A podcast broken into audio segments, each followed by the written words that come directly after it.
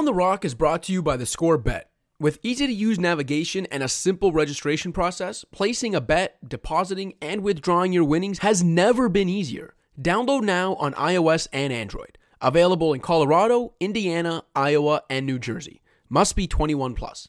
If you or someone you know has a gambling problem and wants help, contact 1-800-522-4700 in Colorado, 1-800-BETS-OFF in Iowa, 1-800-9-WITH-IT in Indiana, and 1-800-GAMBLER in New Jersey.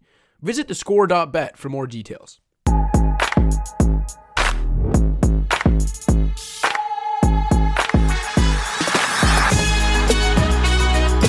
Welcome to Pound the Rock, the Score's NBA podcast. My name is Joseph Cacharo, and I'm joined, as always, by co-host Joe Wolfond. What up, Cash? What up, man? The light at the end of the tunnel that is the holidays. If you celebrate Christmas or you just celebrate the time off or get some time off, hopefully we're talking to you, listening. Yes, you. Hopefully you too see some light at the end of the tunnel in this dark, dark timeline right now. Yes, I celebrate time off. That is my holiday of choice. That's what I'm looking forward to. But no, I mean, it's a little bit bittersweet because, I mean, I don't know how our listeners or anybody else is sort of going about their holiday plans or sort of adjusting their behavior in light of the surge that we're seeing. And I guess the fourth wave that we're in, the fifth wave? I've lost count. I think it's 4.5.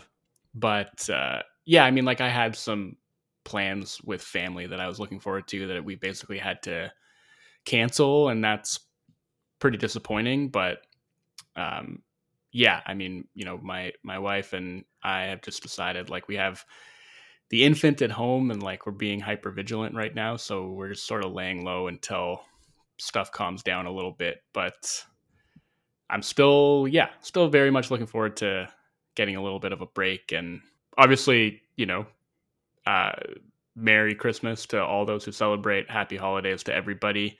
I mentioned last week anyway, that we're only going to be doing one episode this week on account of the holidays. So because we've been trying to keep them a little bit shorter. Enjoy this one.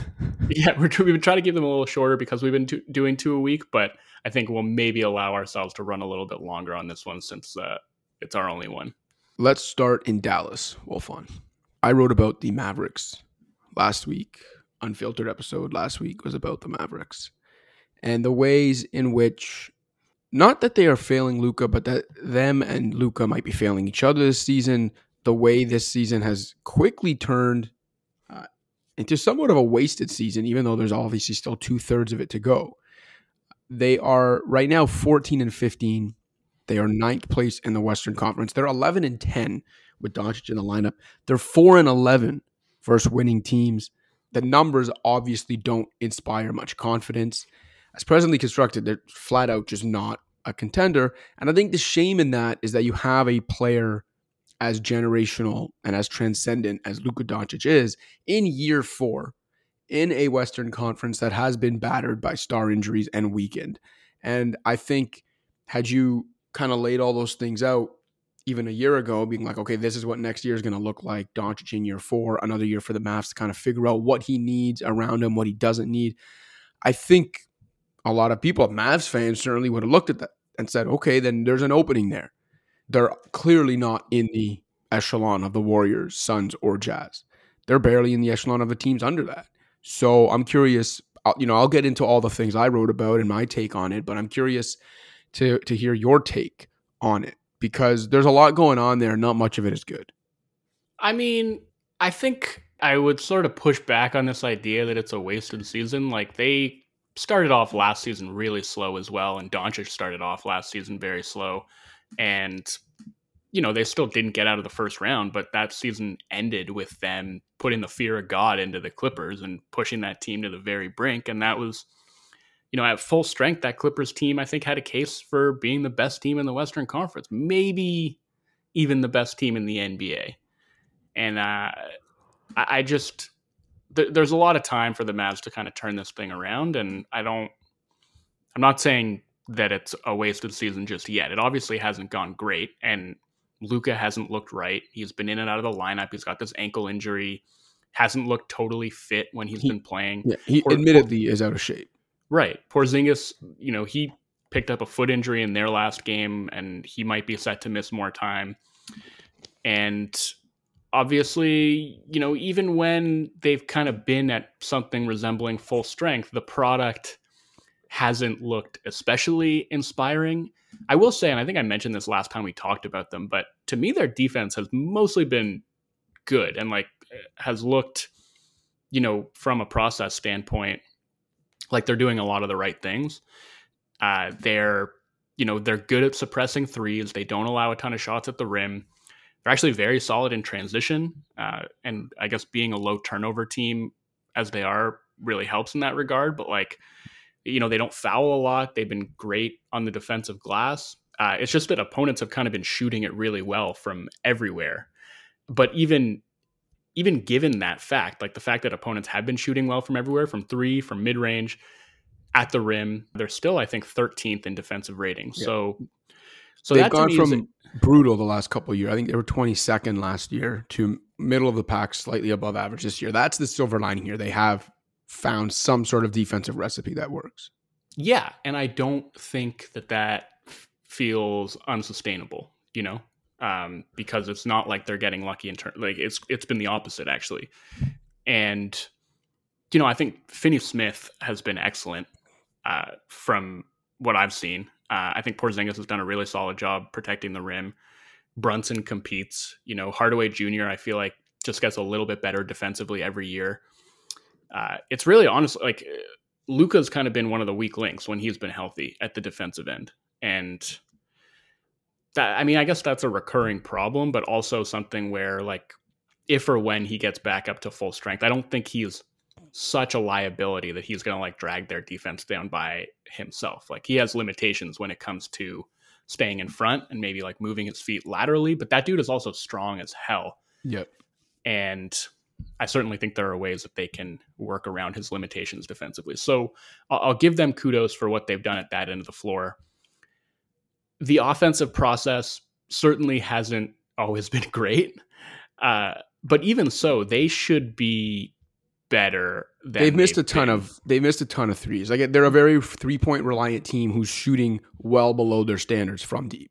That's not all of it, but that's a huge part of it, right? They're like what, 32% as a team, yeah, and just hoisting a ton of threes. And that's sixth most 3-point reliant team by 3-point attempt rate. And to your point, I believe bottom three in actual 3-point percentage. Yeah. And that's not a problem. Like I do think their 3-point percentage will collectively improve, and that will make everything look a little bit better. But also, you know, they take a ton of threes. They also take a ton of mid-range shots. Yes. And consistently this season, they have been dead last in the league in rim frequency.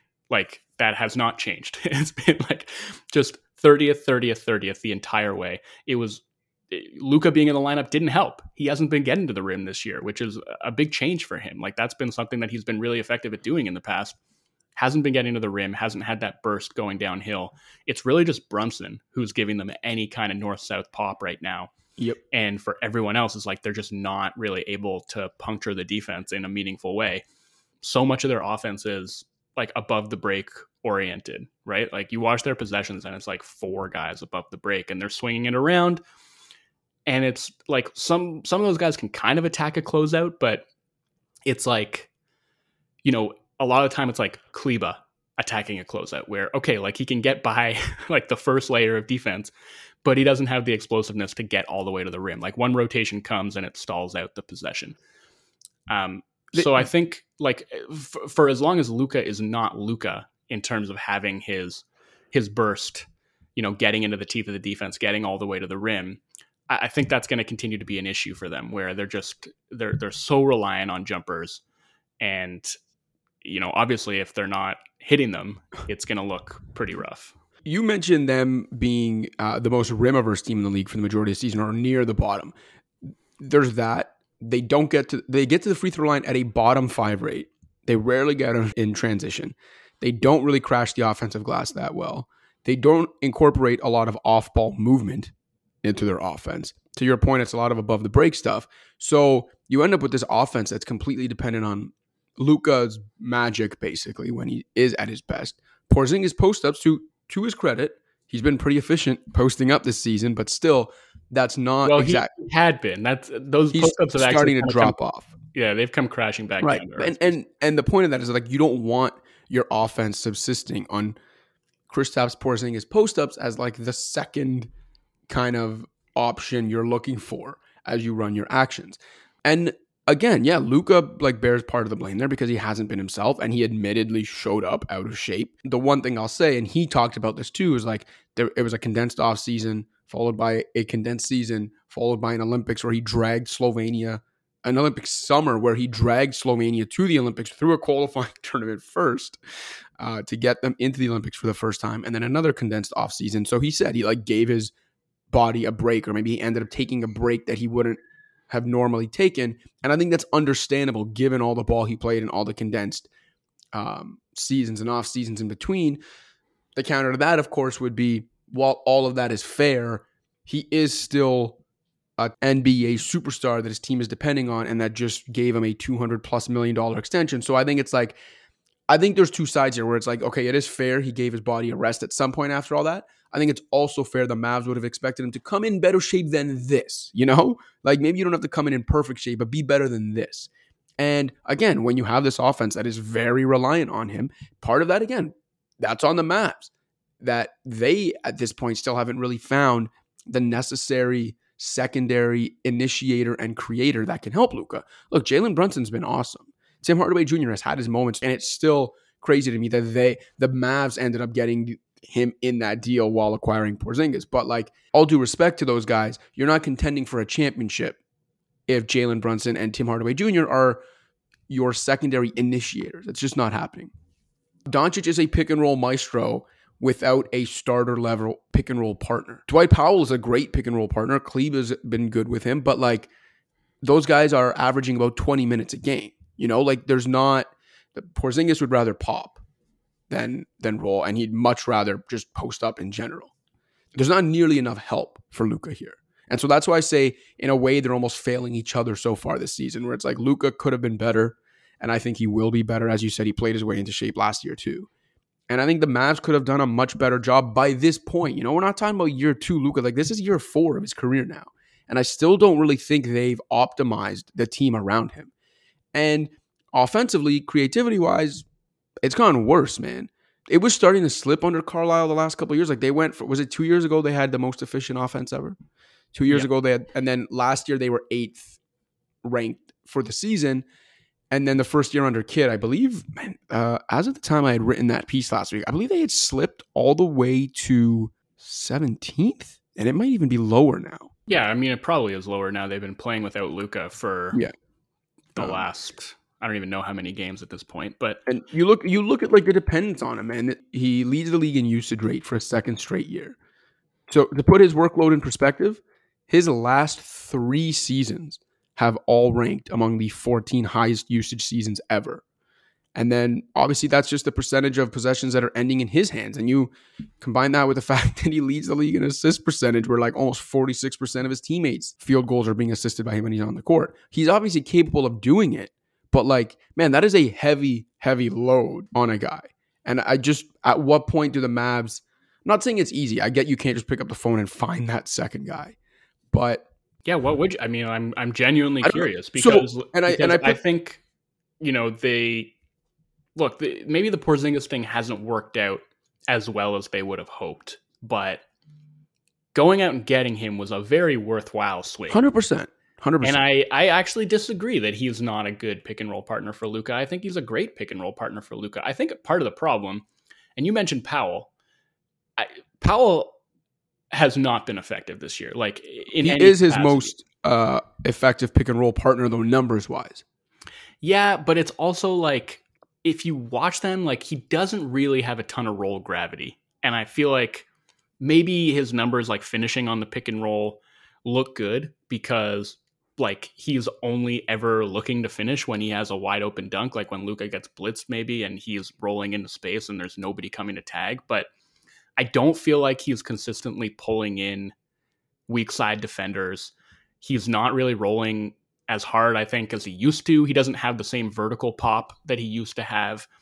And, you know, defensively, like he just hasn't been an impactful rim protector at all. So like, I don't think they're really getting the benefit at either end of the floor of playing two bigs together.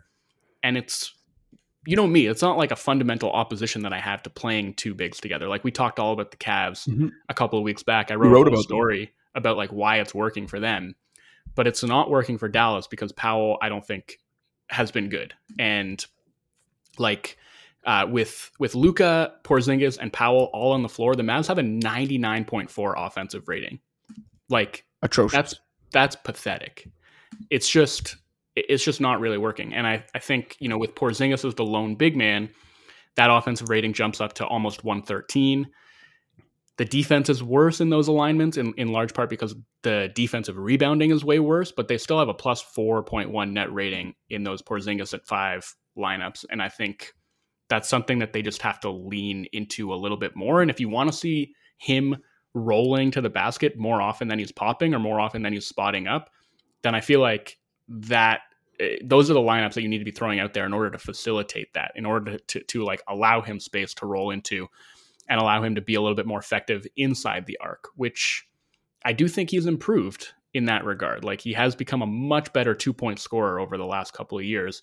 The big issue with him right now is he's shooting 28% from three. You know, he, like so many other Mavericks right now, is just shooting well below his career norms from deep. And, you know, I think if or when that changes, then again, a lot of these things will start to look quite a bit better. But just in general, I don't like why is there all of this angst and desperation already? You know, I don't think there's angst and desperation. He's under contract through 2027. And I even wrote in the piece that this is clearly not now or never for the Mavericks. Like they have time. There should not be panic. But I also think that while like opposing fans, media, whatever, are like far too often in a rush to push guys out of places that they don't want to see guys or whatever, because it's not their team. I agree with that. I think like the incumbent teams and fan bases or whatever are also guilty sometimes of assuming, well, like it's fine. We've got this guy under contract for a long time. Like we'll figure it out, or we've got all the time in the world, when it's like you just never know. And I don't like the idea of having a guy as good and transcendent as Luka and almost wasting years with him. And I'm sorry, but this year to me, it looks like a wasted year. And again, like I said, he's got part of the blame for that. I'm not saying it's all the organization, but I don't like when you like people look at it as like, well, this, you know, this guy's going to be there a long time, so whatever, or like there's no rush. Like, okay, yeah, there's no rush, but you also shouldn't just be letting years go by. Again, this is Luka Doncic in year 4, in a year where the Western Conference was battered and weakened by star injuries. And if anything, the Mavs have regressed. Okay, but so what's the fix? Like, what is this, you know, magic solution to the issues that they're having? You know, well, I don't. This is part of the problem, though. You say, okay, he just signed the extension. They have a lot of time. Part of the problem is that, like, there isn't an easy fix. Part of the problem is looking at the situation, realizing they've regressed, realizing they're not good enough right now. And then, to your point, what is the fix? Like, okay, the Mavs were seen as a big free agent player all those years they had max space. They never ended up really being one. They struck out a lot of those years when they had the max space. Now it looks like they're going to be capped out for at least the next couple years. You want to talk trade routes? It's how willing do you think teams are to take what could be $70 million over 2 years after this one for Porzingis, because he's got the big player option at the end. Like, I don't think teams are exactly lining up for that. The Mavs can't trade a first rounder until 2025. Other than an $11 million trade exception, which can't be combined with other players, what's their best non-Doncic trade chip? Or who is their best? Is it Brunson? But they need Brunson. Who's not even making $2 million because he's still on his rookie scale deal? Like, yeah, like that's what I'm saying. So, like, you know, you're talking about, they need the secondary playmaker, secondary ball handler. Well, like, Brunson is that guy. Like, he may not be as good a secondary creator as you would want if you're going to put someone next to Luka and hopefully compete for championships, but like he is the best they have. Right. And so, okay, he's also their best trade chip, but then this is my point. Like, I don't understand. Is my point. It's like, yeah, they have time because Luka's under contract, but like this season's not looking great and there doesn't really look like an avenue to get Luka the help he needs. I mean, look, Giannis didn't make it out of the first round until he was 25. Okay, Luka's 22. He was first team All-NBA in two of his first three seasons. He just signed the 5-year extension. Like, it's there is time. Like, it's not now or never. Like, let's celebrate them. They should hang a banner for finishing 9th on this year. I'm not saying they should hang a banner. I'm just saying, like, okay, so like if you spend the first, you know, 4 seasons of your career basically competing for low playoff seeds and losing in the first round, that's not like a death knell for the Luka era in Dallas. It might look right now like there aren't big solutions to their big problems, but that doesn't mean those solutions won't present themselves in the future. Just like with the Bucks, it was, you know, it seemed like that team was going nowhere, like they were failing Giannis. And then a few, you know, they hit big on a few well-timed personnel moves. They made a major coaching upgrade, and that involved replacing Jason Kidd. So maybe there will be an avenue for that. Unfortunately, that's year one of Kidd as well. Dallas's move was replacing Carlisle with Kidd. And we can talk Carlisle stuff too, because I know there was that Tim McMahon report. Yeah. But again, it's like, it's a process. And I don't think like pushing all their chips in or just like doing some big sweeping roster overhaul right now is necessarily the right move for them if, you know, I mean, you hope with the front office there is more of a long-term vision there and they can afford to take their time. And I also just, like, this goes back to what we were talking about with Dame and the Blazers the other week. When it comes to teams built around superstars who are flawed and whose flaws contribute to the particular ways in which their teams wind up being limited, I just fundamentally reject this idea that those stars, quote, deserve a better supporting cast or like have been wronged by their organizations if they aren't competing for or winning championships. Like, this is a zero-sum game and a lot of people are destined to get left out or to come up short. And again, Luka's 22 and he's already one of, you know, the 10 best players in the league when he's operating in peak conditions. So I'm certainly not saying that he's going to end up being one of those players who comes up short. Just that all this sort of hand-wringing about the state of the Mavs. And like, to be clear, purely from a basketball perspective, because it's obvious that there's a lot of internal dysfunction going on behind the scenes. But on court, I just think the belly aching is a bit premature, you know, and I think maybe part of the problem is Luka raised the expectations so high so early, you know, that the team has kind of struggled to meet those expectations. And I think that is probably contributing to the fraught internal dynamics as well, where he came in and just like set this expectation and set this bar so high that, you know, everyone's suddenly expecting so much from this team and arguably expecting too much right now. And at the end of the day, yeah, like this team ran into a really tough matchup with a really good Clippers team 2 years in a row, almost eliminated them both times, had them on the ropes both times. And they're off to a slow start this season, and maybe they'll turn it around, maybe they won't, but I just don't think they're in crisis mode, or at least I don't think they should be in crisis mode yet. Yeah, I don't think they should be in crisis mode yet. I would argue, though, that in the 2 years they lost to that Clippers team, they didn't. Again, obviously, we're not in the meetings. We don't know what they tried to do and what they just couldn't pull off. But it is a results-based business. They didn't end up. They took those 2 losses to the Clippers, and how have they really improved their roster and or team since then? They replaced Rick Carlisle with Jason Kidd. Okay, but and they got some internal development. Now, the pushback I'd say about the Giannis stuff and the Dame stuff. One, the Giannis stuff, his first few years in the league, he wasn't. While there was like signs he was going to be a star, he wasn't what Luka was right away. So you're talking about from when Giannis became like a star, they were a 60-win conference finalist within like 3 years. Dame, for as great as Dame is, if you like in terms of like transcendent talent, he's not even on the same playing field as Doncic's potential and like how good Doncic was right away. So again, I'm not saying it means they should be like winning the title this year, but they should be further along than this, given how good Luka is, given the state of the West. And yes, did he give them a head start? Did he raise the expectations? Maybe a little too early, sure. But that doesn't mean that they should be like excused for failing to live up to those because they have all this time or because like. That's right, what I'm saying. I think both things can be true. I think it can be that, okay, you don't have to fully panic right now, but they have also failed thus far. Like, they haven't progressed. I know, but do you think that's because they're resting on their laurels? Or do you I don't think know. We're not there. Like, you know, they made their big bet. Their big bet was on Porzingis. He's been good in spots, probably fine overall. And, you know, looking at the situation as a whole, like probably a disappointment in terms of what they were expecting from him.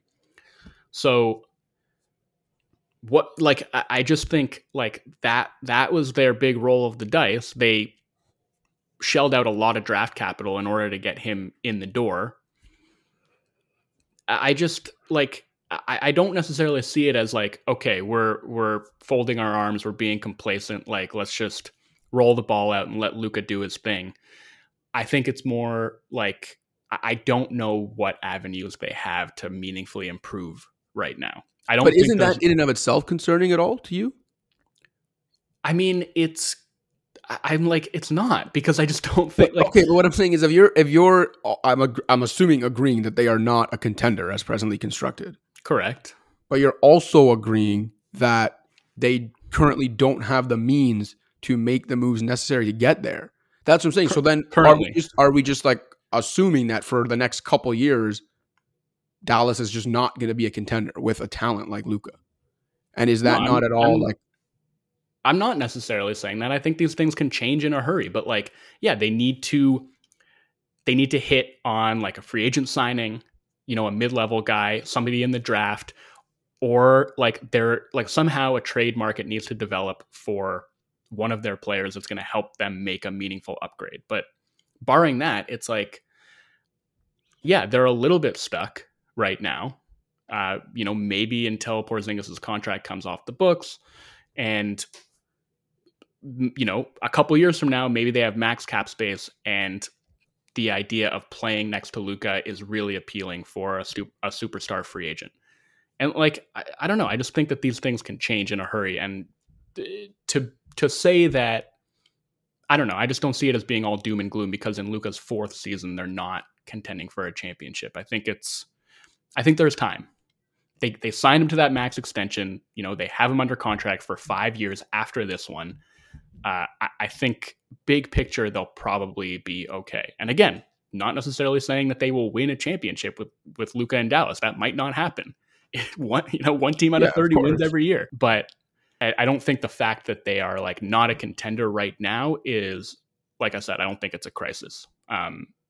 That's not saying they shouldn't be trying all the time to get better. Of course they should. I just, you know, right now, I think they kind of have to wait. I pointed out in the piece too, like one thing I think is interesting is that, look, people rightfully clowned the Hawks, as I did the Suns and the Kings, for technically passing on Luka. And obviously everyone continues to make like the Trae Luka things, because the Hawks essentially picked Trae over Luka. But the one thing I think we can say is that, like, if anything, at least the Hawks have done a better job building a team around Trae. I think a more optimal team around him than the Mavs have done around Luka. Now, to your point, that could just be because the Mavs took the first big swing with Porzingis, hasn't worked out the way they quite wanted it to, and it did leave them a bit strapped. In terms of this year, I think it comes down to their defense improved, bravo, and it became like a middle-of-the-pack average defense, which is a big step for them. But that would have been good enough in years past when they literally had the most efficient offense ever, or even last year when they were top 10, and it was like, man, if we can even just have a passable defense, we're really good. And then this year they make that jump defensively, and unfortunately it coincides with their offense becoming kind of a floundering mess that's also shooting well below its standards. So not a lot lining up for them. One thing we didn't mention too, so Doncic has been one of, if not the player most negatively affected by the league's crackdown on the whole unnatural movements designed to draw fouls thing. But I will say too, I think part of him not getting to the line as much also probably has to do with his admittedly being out of shape, maybe not having the quickness, the first step, whatever. Because even if you look at the numbers, like the league average free throw attempt rate has decreased by 7.1%. Doncic has decreased by 25.5% year over year. Yeah, and you mentioned Trae. Like, Trae's also been negatively affected by those rule changes, and he's figured it out. You know, like, Trae keeps getting better and better, and Luka this season has not been nearly at the level he was at in the last 2 years, and that is on him. Like, yes, the roster construction around him is not perfect, but he needs to be better for the Mavs to have any hope of going anywhere. And look, I think that there is still time and still a chance that this does turn around. He comes back, gets healthy, they start knocking down threes. They could very well find themselves as the 4 seed by season's end. I don't think that's off the table at all. And then, you know, maybe they end up the 4 seed, they win a round, and suddenly this looks like progress rather than regression. Like, I just, let's give it some time is my feeling. Do you have any thoughts on that, Tim McMahon?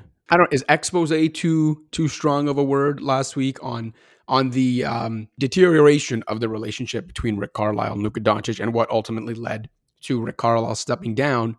McMahon wrote that piece last week. The big takeaway from it was essentially that it wasn't about the way Rick Carlisle treated Luka Doncic, because he actually favored him, and he was, you know, as we had already known, was a lot more hands off with him than he was with previous ball dominant. Like, you remember when Rajon Rondo got traded there, and that didn't last long at all, and they clashed immediately because Rick Carlisle was the type of guy that was like, I am going to call every single play every single time down the court. And Rondo wasn't that type of point guard. And with Doncic, he's been very hands off. He's given him the keys to the offense and to the team in ways he had never given a star before, or at least a ball dominant, you know, lead guard type star. So you have all that stuff. And again, that's the point of the story. It's not about how Carlisle treated Luka, but that it was the Luka took exception to the way Rick Carlisle treated others. Did you have any thoughts, takeaways from that piece, other than at least Carlisle wanted to draft Donovan Mitchell instead of Dennis Smith Jr.? Got that one. Who didn't? I mean, we've heard that Steve Clifford wanted to draft Donovan Mitchell instead of Miles Bridges, which, I mean, hey, that's worked out pretty well for the Hornets anyway. Mm-hmm. So, but I feel like there have been so many stories that have come out subsequently about Team X wanted to draft Donovan Mitchell. Like, okay, great job. Yeah, great job almost drafting him. Is it Danny Ainge special?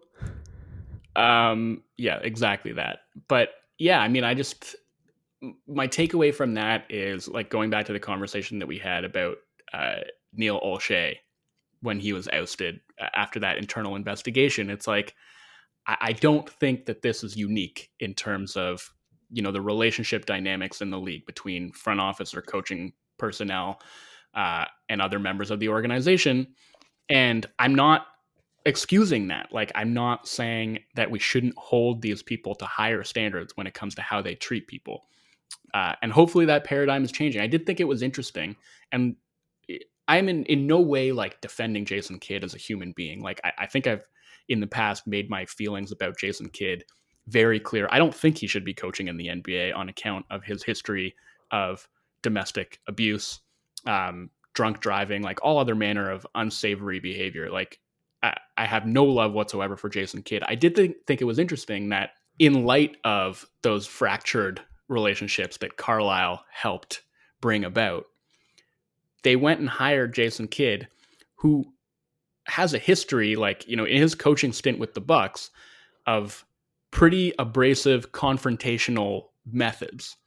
And it seemed like, at least, you know, based on Tim McMahon's account of things, like, he is really trying to soften that and be more of a player's coach and more of a relationship builder than he'd been with Milwaukee and maybe with Brooklyn before that. Like, I think that's interesting. And obviously, I don't know if that was his choice, if that was like a directive coming down from the front office where, like, if we're going to hire you, priority number one just needs to be fostering good relationships with our players, and Luka especially, because it's his team and everything revolves around him.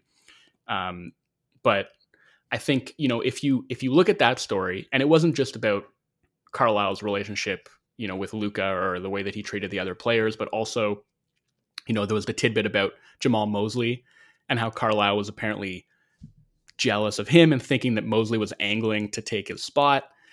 You couple that with the front office drama, you know, with Donnie Nelson being jealous of Haralabob and thinking that his job was in jeopardy, and then he winds up losing his job, possibly in part because he leaked all that stuff to The Athletic for that story that they did. Yeah. And it just seems like a lot of pettiness, jealousy, and just overall dysfunction going on with that organization. I think I would... Coaches are also super paranoid people when it comes to, like, the threats to their job. Yeah, which is fair, because those jobs are super scarce, right? Like, probably from the moment you get that job, you're looking over your shoulder. And I can totally understand that, but I almost might worry more about that stuff than I would about the state of the on-court product for Dallas right now. It just seems like not a great work environment for anybody. Well, happy holidays, Mavs fans. I promise I don't think it's as bad as it sounds like I think it is. I just think don't rest on your laurels. And I know we're not in the rooms. We're not in the war rooms. We don't know whether how much they are resting on their laurels or how much they are just, you know, as frustrated as I am right now looking at this, I was like, well, we can't do anything. I just think that there is something to be concerned about when you still look this far away from contention with a talent like Luka and don't have the means to get significantly better. They have 5 years, you'd assume, to figure that out. We're going to take 5 seconds to take a break, come back, talk about the Grizzlies. A lot more of a feel-good team right now. What's up, Pound the Rock listeners? Just a friendly reminder to rate, review, and subscribe to the show on iTunes, SoundCloud, Stitcher, Spotify, or wherever else you get your podcasts. You can also check out The Score's Fantasy Football Podcast with Justin Boone. And in case you haven't already, download the Score app, available on iPhone and Android. That's where you can find all of our feature content, as well as live scores, updates, and breaking news. And don't forget to check out The Score's YouTube page for an informative yet lighthearted dive into the sports world's trending topics. Now back to the show. All right, Wolfond, we are going to talk about the Grizzlies as promised, but it's a Tuesday. You know what that means. It's time for our weekly Tuesday Trash Talk segment, Talking Trash, presented by KFC. Talk Trash, don't make trash. As a reminder, what we'll do during the segment is highlight an instance from the past week of some sort of NBA-related trash talk, players beefing, some sort of tidbit like that from around the league. And this week, we're going to dive into Benny the Bull, a mascot. You know things are going bad in Lakerland when the mascots are dragging them. Benny the Bull, who's had this great bit, and I don't know if he's done this in the past, but he's done it throughout this season, where he'll do like he's painting something, like, you know, this pro artist, and then when you zoom in, you see what he's actually painting. And so like when the Nuggets were in town, it's like he's looking at the Nuggets and painting this portrait. And then you zoom in and it's just like a box of chicken nuggets or something. And for the Lakers, what he did is he'd put the Lakers in the classic X-Men Wolverine meme where, you know, he's looking at the photograph of times gone by. And for the Lakers, they're looking longingly at a picture of Alex Caruso, who they, of course, let walk, let go, ended up on the Bulls. He's playing great as a defensively minded, capable role player on a very, very good team. Also, I mean, obviously Lonzo Ball didn't directly come from the Lakers, but originally from the Lakers. I believe the Bulls broadcast broadcast affiliate tweeted out the Benny the Bull image and then quote tweeted it saying like when, you know, 2/5 of your best lineup is actually like Lakers rejects or something like that. Anyway, I doubt you have many thoughts on Benny the Bull's trash talk, but do you have any thoughts that we haven't already touched on when it comes to the Lakers? Because we have talked about them a lot, or even the Bulls, about either Caruso's play for them, the Lakers letting some talent get away, any of that? I will say, I mean, obviously, I think it was a huge mistake for the Lakers to let Caruso walk. I said that I agree with, in the offseason. I agree with Benny. I mean, you mentioned Lonzo, right? I think probably the Lakers aren't staying up at night looking right, longingly at the photo of Lonzo caressing that picture a la the Wolverine meme. You know, that was a trade that they had to make. I think they're fine letting Lonzo go. Caruso, they could have just re-signed and chose not to. Tried to pitch him on, well, we're going to give you less, but it's going to cost us the same amount because of the luxury tax bill. So just like do us a solid and sign with us for less.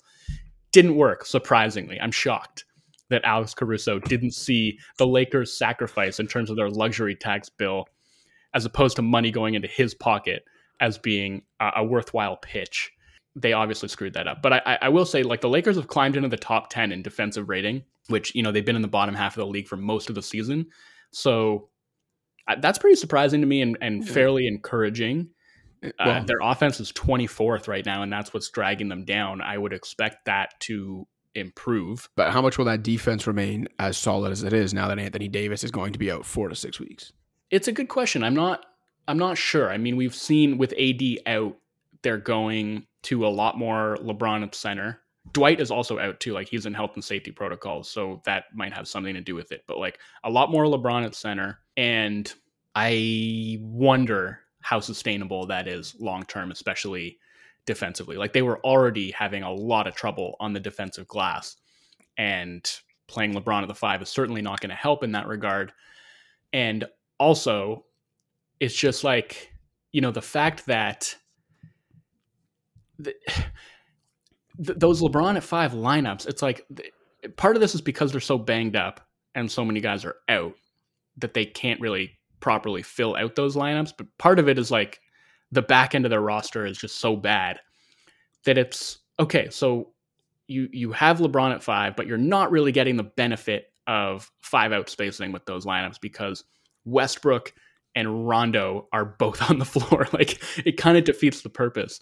And down the stretch of that game against the Bulls, it was like, I think it was LeBron, Melo, Ariza, Westbrook, and Rondo. And Vooch was guarding Ariza, basically. And even Ariza, who is ostensibly a shooter, isn't like such a threatening shooter that if you have your center guarding him, as Vooch was, you're going to worry about having him helping in the paint.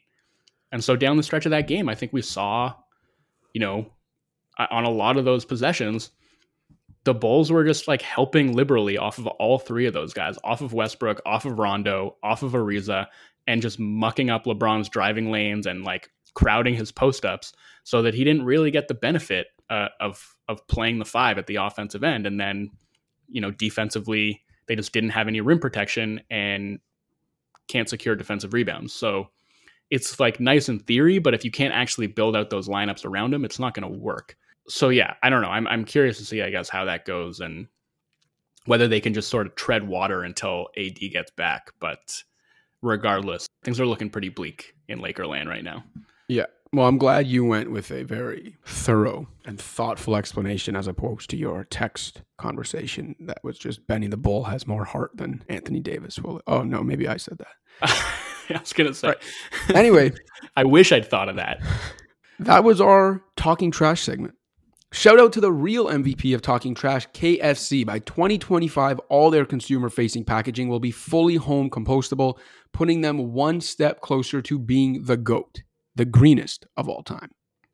All right, let's talk Grizzlies. Inject some positive energy into this week's episode before the holidays. They are 19-13. They've lost back-to-back games after ripping off that winning streak.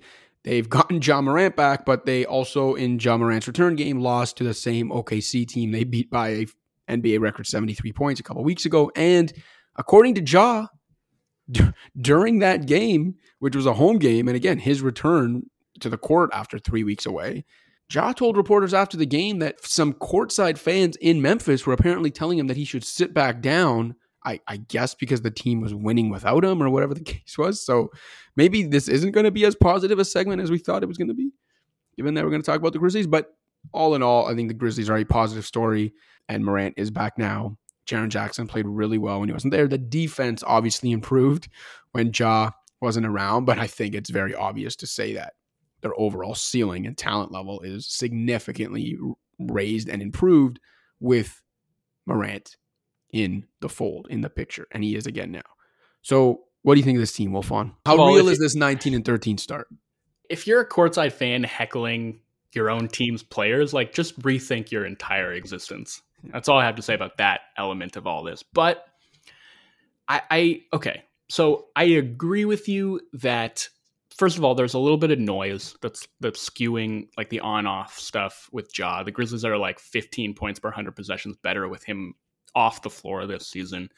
And I don't think that's telling anything close to the whole story. But I also think it's worth investigating. And I don't think we can just like cast that aside completely. Like, that stuff matters. And it matters that, you know, in the 12 games he missed, they climbed from 30th to 15th in defensive rating. Like, they were dead last before his injury, and they were last by a lot. They allowed 3.6 more points per 100 possessions than any other team. And then during his absence, they were first. They went from allowing 115.9 points per 100 to allowing 98.1 points per 100 before and after his injury. Part of that is Ja is not a good defender. I've mentioned that many times before. He struggles to get around screens. He can be spacey off the ball. He obviously is just like a little bit slight of frame, and so can't impact the ball all that much. And the difference between having, you know, him and someone like Tyus Jones in the starting lineup is considerable. Like, Tyus Jones is a really good and really aggressive point of attack defender who gets his hands on a lot of balls, who makes timely help rotations. And like, it's just like they've just been a lot stouter at the point of attack, allowing less penetration. And that has certainly helped. It's also worth noting that Dylan Brooks came back just before Ja went down. And I think the defense had already started to improve before Morant's injury, in large part because Brooks had come back. Then there's like just the three-point shooting that they're allowing, which in large part to me is not like Ja's fault and beyond his control. They went from opponents shooting 49.2% on corner threes before he got injured, which was by far the worst in the league, to opponents shooting 26.7% from the corners after his injury. Which, again, I think some of that might come down to him and, like, you know, you're having more breakdowns at the point of attack, more scrambles and rotations on the back end, more guys having to peel off the corner. It makes sense maybe that there would be like some deviation there in how opponents are shooting from deep, but certainly nothing close to that extent. But maybe the biggest thing, honestly, is like they have just amped up their ball pressure to the point that they've been first by a mile in forcing turnovers since Morant went down. And like their offense, which I think surprisingly continued to thrive and play at like a borderline top five level with Morant out. I think the reason their offense continued to thrive was because they were creating so many turnovers, and that was fueling their transition offense. So there's some noise in there, you know, the 3-point shooting being the biggest part of it, but there's also some real meat there in terms of Ja's defensive struggles. And I think how much better they're able to defend with him on the bench. And that's not to say that they're better without him. They're not. Obviously he's still the franchise player and the guy that everything is being built around here. And he's an unbelievable talent, an unbelievable offensive talent who, you know, is capable. I don't even know what he's capable of in the long term, but like he is, to me, like a guy who's going to make all NBA teams in the future. Like he is that good, not just as a scorer, but as a playmaker, as someone who's capable of playing off the ball, his speed in the open floor, like can really dictate the pace of a game, which is said about so many players and guards, but there are a few that truly like meet that threshold, that criteria. And Ja Morant is one of them, can dictate the pace of a game. Yeah. And also, and just, is like one of the most dominant paint scorers in the NBA as like a, you know, 6'1" or 6'2" guard. He's incredible, but the defense with him has always been an issue.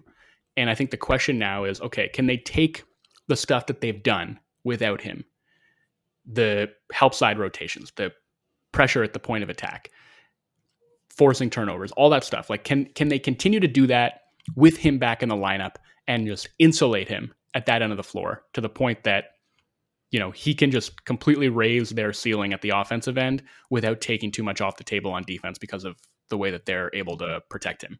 And I wonder too, like at what point Morant himself becomes an improved defender, because look, I know that too many times when it comes to defense, I think people like will point to effort and not necessarily look at like skills necessary, footwork, defensive IQ, like all these little things that go into it, where it's like you can try really hard and still not be a great defender. Like being a poor defender doesn't automatically mean you're not trying hard. But I do think with Morant, other than being, you know, slight of frame, he's not like, I don't think there's really anything limiting him defensively. He's got the mobility, he's got the speed, he's, I think, got a good IQ for the game. Like he should be a more passable defender. And I do wonder, considering the Grizzlies have played more meaningful games than anyone expected they'd be playing the last 2.5 years, in part because of Morant's great, like, brilliance as a young player. I do wonder at what point we will see the uptick in his own defensive performance. Because I think it will come eventually. And I think, to be honest, I think it has to come eventually for the Grizzlies to, you know, get to where they want to go years from now. You know, whether it's you think of players like Zach LaVine or Devin Booker or guys that were seen and are still seen as defensive minuses who did up their game defensively when their teams got good. Ja's an interesting situation because he's seen as a defensive minus, but his teams have been pretty solid and good his time in the NBA, and it still hasn't really translated to an improved effort or performance on that end. And I do wonder, at what point will we see that? Because I think there is obviously room for growth there. I don't think we're looking at like a physically incapable defender.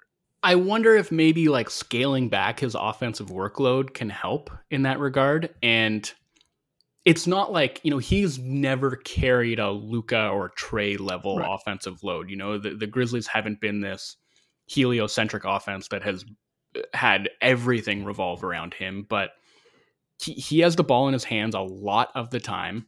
And I think, one of the revelations of this stretch that they've played with him out is that guys like Desmond Bain and Dylan Brooks have stepped up and taken on those on-ball responsibilities. And I mean, you know well how I feel about Dylan Brooks. I think, anyone who's listened to this podcast for more than a couple of months will know that I'm a Dylan Brooks super fan. Dude's got the sauce, man. I've said before, I think his hubris to shot-making ability ratio is probably number one in the league. But the shot-making has improved. Like, he's become a better three-point shooter. I think the touch on his in-between shots, his floater, has gotten a lot better. The shot selection could still definitely be better with him. Once upon a time, I would have said, and did say, in fact, that the Grizzlies kind of needed that boundless confidence bordering on recklessness from him, because they just didn't have they didn't have any other guys, apart from Ja, basically, who had that bravado and just could take the ball and go and get you a shot. And maybe it wouldn't be a particularly good shot, but he would put pressure on the rim, put pressure on the defense, and bail them out of some possessions, because some of the time he was able to make the difficult shots that he was creating for himself. I think, with Morant out, they still did need that from him.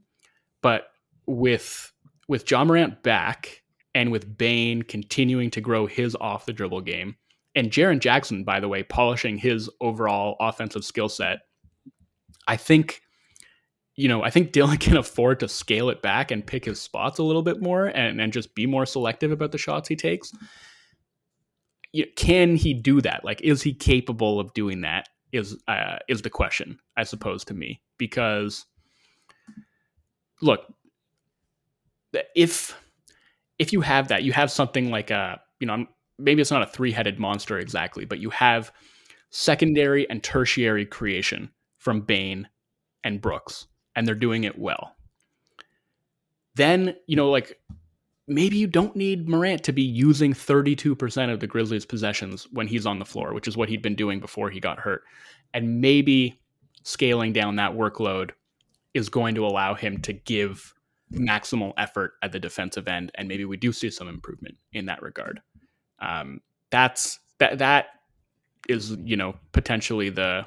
Not that they need silver linings. They went 10-2 without him, right? Right. That in itself is the silver lining. But even on top of that, the growth that they've seen from those guys, knowing that they don't necessarily need Ja to carry this huge offensive load, because there are other guys who can step up, who can run pick and roll, who can create pretty good shots for themselves and for others, I think is a really encouraging sign.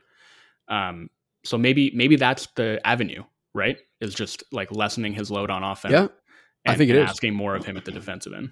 Okay, I got two questions for you. The first one's a two-parter. Okay. Do you think Dylan Brooks is this team's most important defensive player? 100%. Agreed.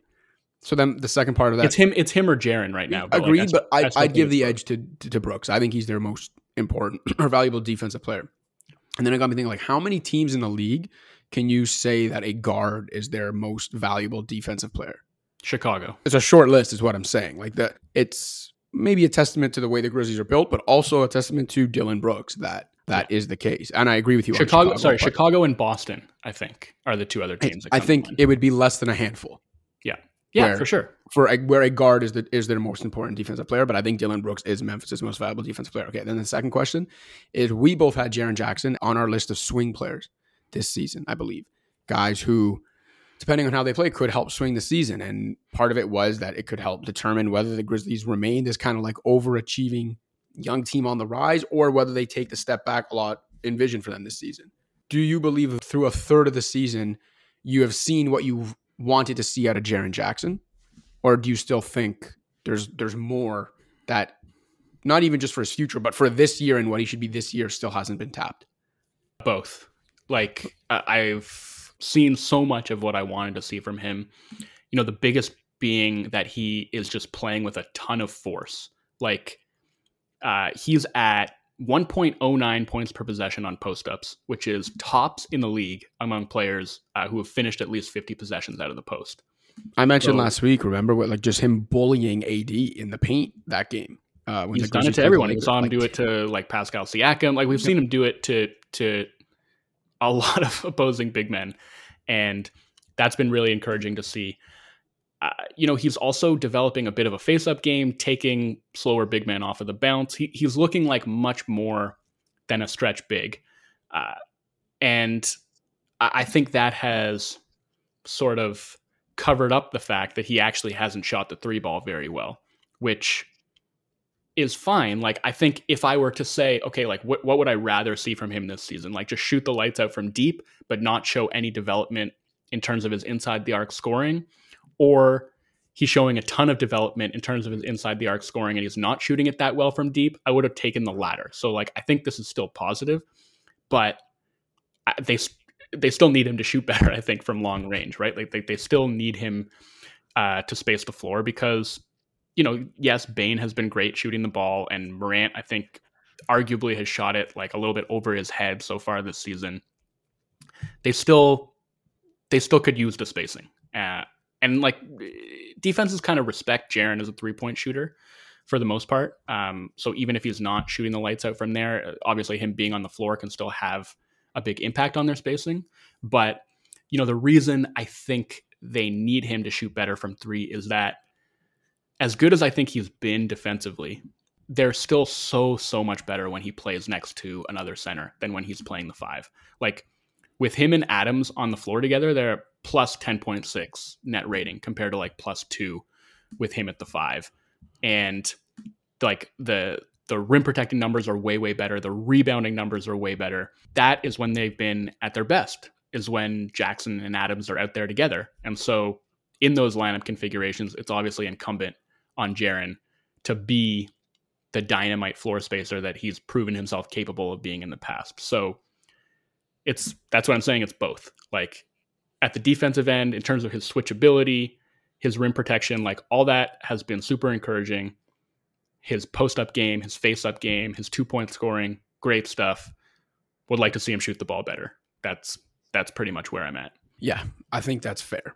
Grizzlies also have had so far the, I believe, 8th easiest schedule. So we'll see as the schedule toughens up a bit. And you know what? Sorry, just one more thing I guess I'll say because of the conversation that we just had about Dallas, which is that this team is still like very early in its development cycle. Mm-hmm. And they've been ahead of schedule pretty much every step of the way from Ja's rookie season till now. This was the year they were supposed to take a step back, really. Well, I expected them to. Like I thought, so did I. You know, the Valanciunas trade to me seemed not necessarily designed to take a step back, but they seemed to be willing to accept that possibility in order to maybe, I mean, they wanted a particular guy in the draft. It seemed like they wanted Giddey and they didn't get him. They got Zaire Williams, who's been a mess this season, frankly, but obviously the athletic tools are still tantalizing with him. But it seemed like they were willing to accept a short-term step back in exchange for maybe a more promising long-term future. But they have continued to progress and they're, you know, they have looked like the 4th best team in the Western Conference this season. That said, they're still young. They're still learning. I would still guess that they wouldn't make it out of the first round this year. That should be fine. Yep. You know, like, and I it may feel different than it does in Dallas because they have, like, I think a more promising young core than the Mavericks do, but it could take a while for them to get to the point where they are like meaningfully competing. And I just think consistently exercising patience with young teams, giving them time to grow and figure themselves out that's what we should always be trying to do. So I guess a long way of saying, don't heckle your fucking franchise player when he comes back and you lose a game maybe that you were expecting to win. Like, there are going to be bumps in the road, and just give it time. Realistically, if someone was heckling, if a Grizzlies fan was heckling Ja Morant, given the way the last 2.5 years have gone in Memphis because of Ja Morant, I would say they're probably not really much of a Grizzlies fan. Probably just someone that can afford courtside seats. I was having a night out. You know what? Like, let's be honest here. They Either should way, have trash. Their Grizzlies fan card revoked. They should have their NBA watching card revoked. Agreed. Not for our listeners, though. The best NBA observers in the game. All right. Speaking of NBA observers, there will be games to observe on Christmas Day. They might look like G League games, but there will be games.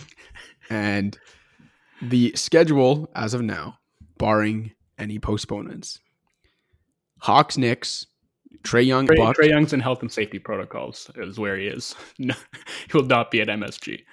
Celtics, Bucks. Warriors, Suns. Nets, Lakers. Mavs, Jazz. What are you watching, Wolfond? Tee up Christmas Day in the NBA for us when a fifth of the league is in health and safety protocols right now. Yeah, I'll probably watch it all because I'm a sick person, but certainly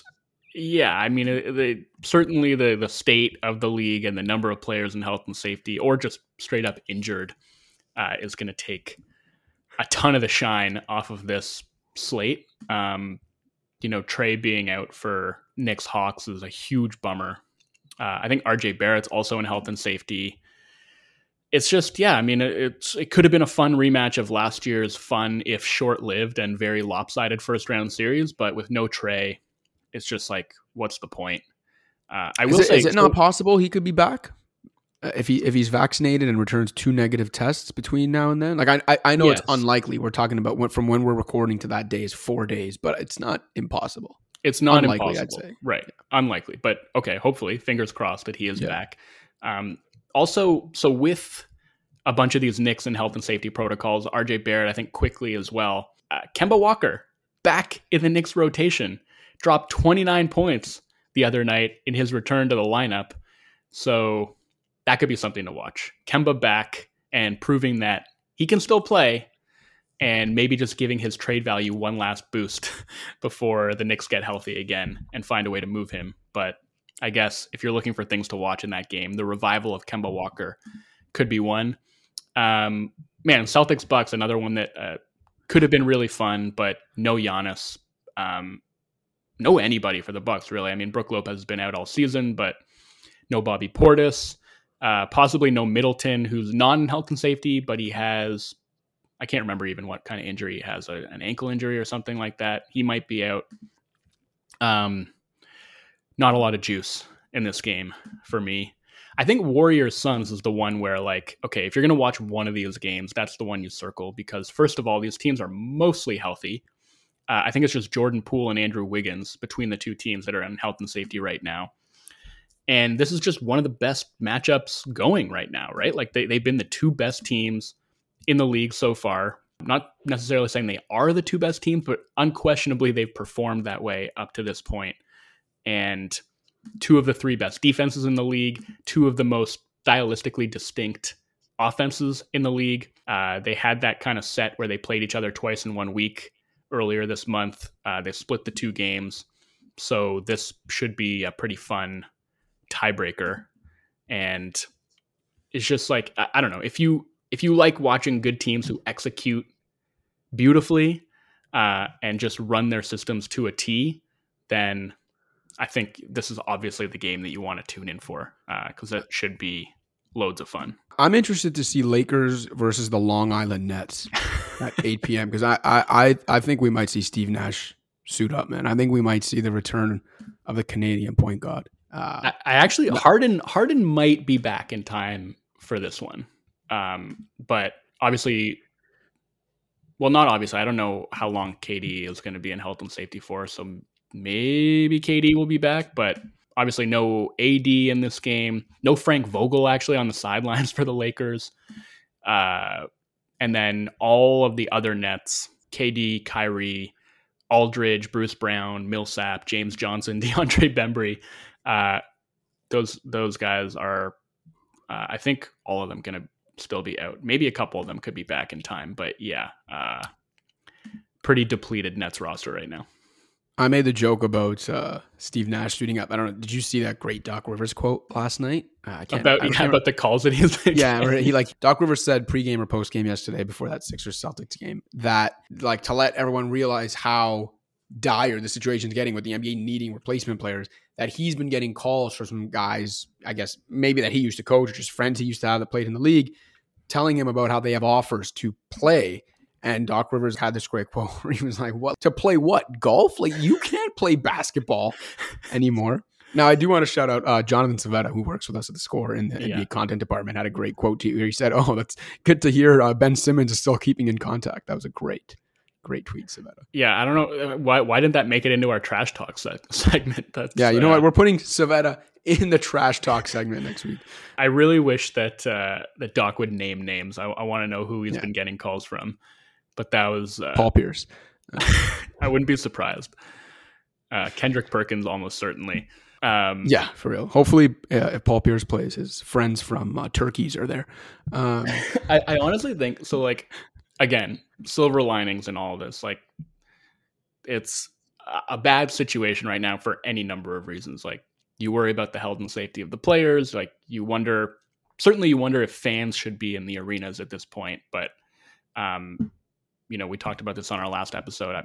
There's an argument for pausing the season. There's also an argument that pausing the season wouldn't necessarily do much to curb the spread of this virus and this extremely infectious variant. But silver lining, I guess, is I feel like it could be interesting and kind of fun to just see which players crawl out of the woodwork and make their way onto an NBA floor in the next couple of weeks. Maybe not even talking about some old timer coming back, but maybe someone who flamed out of the NBA early or someone who never really got their chance gets a chance because of this and ends up turning this into an NBA career or a contract. And, that would be a silver lining out of obviously a very dark time. All right, last game we haven't spoken about, Mavs, Jazz, end of the night. It's in Utah. We don't even know if Doncic is going to be back. Porzingis is out now. Utah's a buzzsaw. Anything worth watching there other than can the Jazz beat the Grizzlies' 2-week-old record for margin of victory in an NBA game? I don't think it'll be that one-sided, but I will say something worth watching.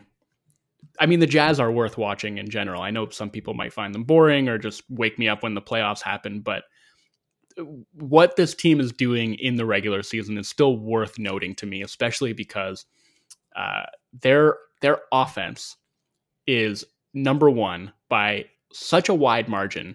It's ridiculous. They are by far the best offensive team in the league.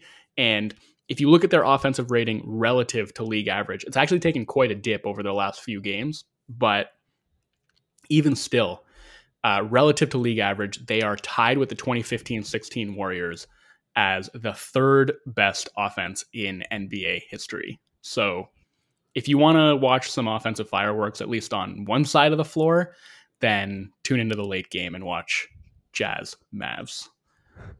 Yeah, I fully support that.